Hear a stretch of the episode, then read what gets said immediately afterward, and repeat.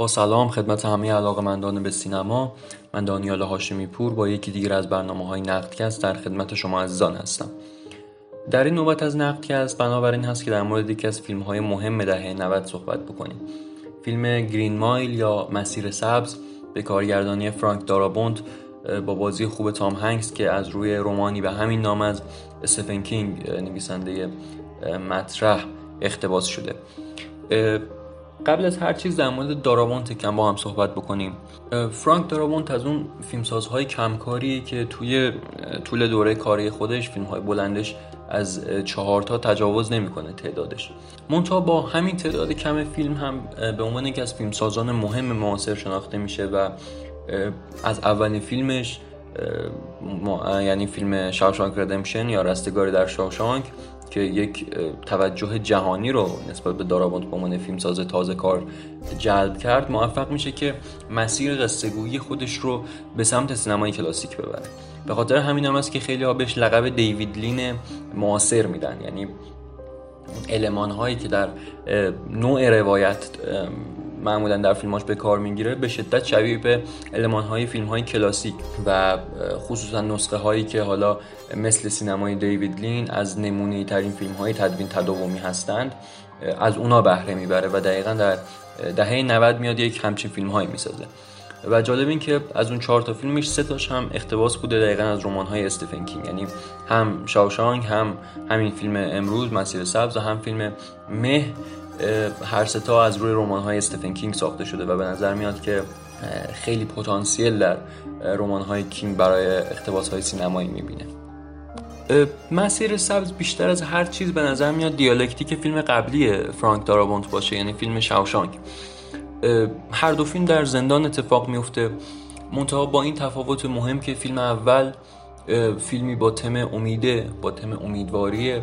و سرتاسرش سرش هم این زندگی امیدواری جریان داره. منتها فیلم دوم فیلمی پر از رنج غم و تلخه که در نهایت هم به شکل تراژدی خیلی اشکنگیز تموم میشه برخلاف فیلم قبلی.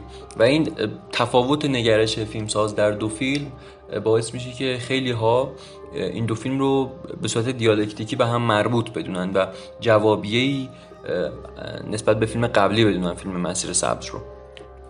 فیلم در مورد باور به معجزه است. باور به معجزه‌ای که با شخصیت سیاه پوست جان کافی که به شدت هم می‌تونه شمایلی از مسیح سیاه پوست باشه قرار هست که قبولونده بشه هم به مخاطب و هم به شخصیت های داخل داستان.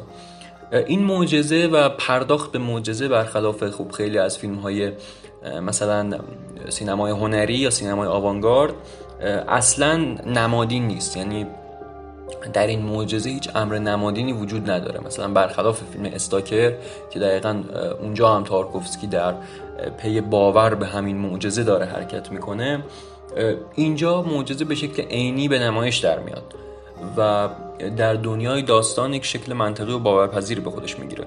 منتها یک استفاده ای که از خصوصا جلوه های ویژه در فیلم میشه در حین بروز اون معجزه ها با اون قبارهایی که در واقع از دهن جان کافی بیرون میاد یک مقدار وجه مصنوع به فیلم میبخشه. و این مصنوعیت هم از اون دسته مصنوعیت های مثلا فیلم های هیچکاک نیست که خیلی بخوره به کلیت فضا.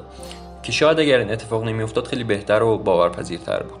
فیلم از طریق روایت یک زندانبان با بازی تام هنگس پیش میره و اتفاقاتی که برای این آدم افتاده و اون چیزهایی که در دوره خدمتش دیده و خصوصا در مسند همه اینها معجزه جان کافی باعث شده که یک اتفاق عجیبی براش بیفته که زندگیش دستخوش تغییر بشه. دارامات موفق میشه توی این فیلم طولانی که نزدیک به سه ساعت هم هست با تسلط فوق العاده بر اسلوب های قصه گویی کلاسیک فیلمش رو جوری پیش ببره که لحظه ای از جذابیت نیفته لحظه ای برای بیننده خسته کننده نشه و شخصیت های قدرتمندی که واقعا برای فیلم ترسیم کرده هر کدوم با ویژگی خاص خودشون باعث بشن که ما بتونیم چه احساس تنفر و چه احساس نزدیکی با اونها بکنیم. مسیر سبز یکی از سرگرم کننده ترین فیلم های دهه 90 و یکی از فیلم های خوب دارابونته که هنوز هم دیدنش خالی از لطف نیست.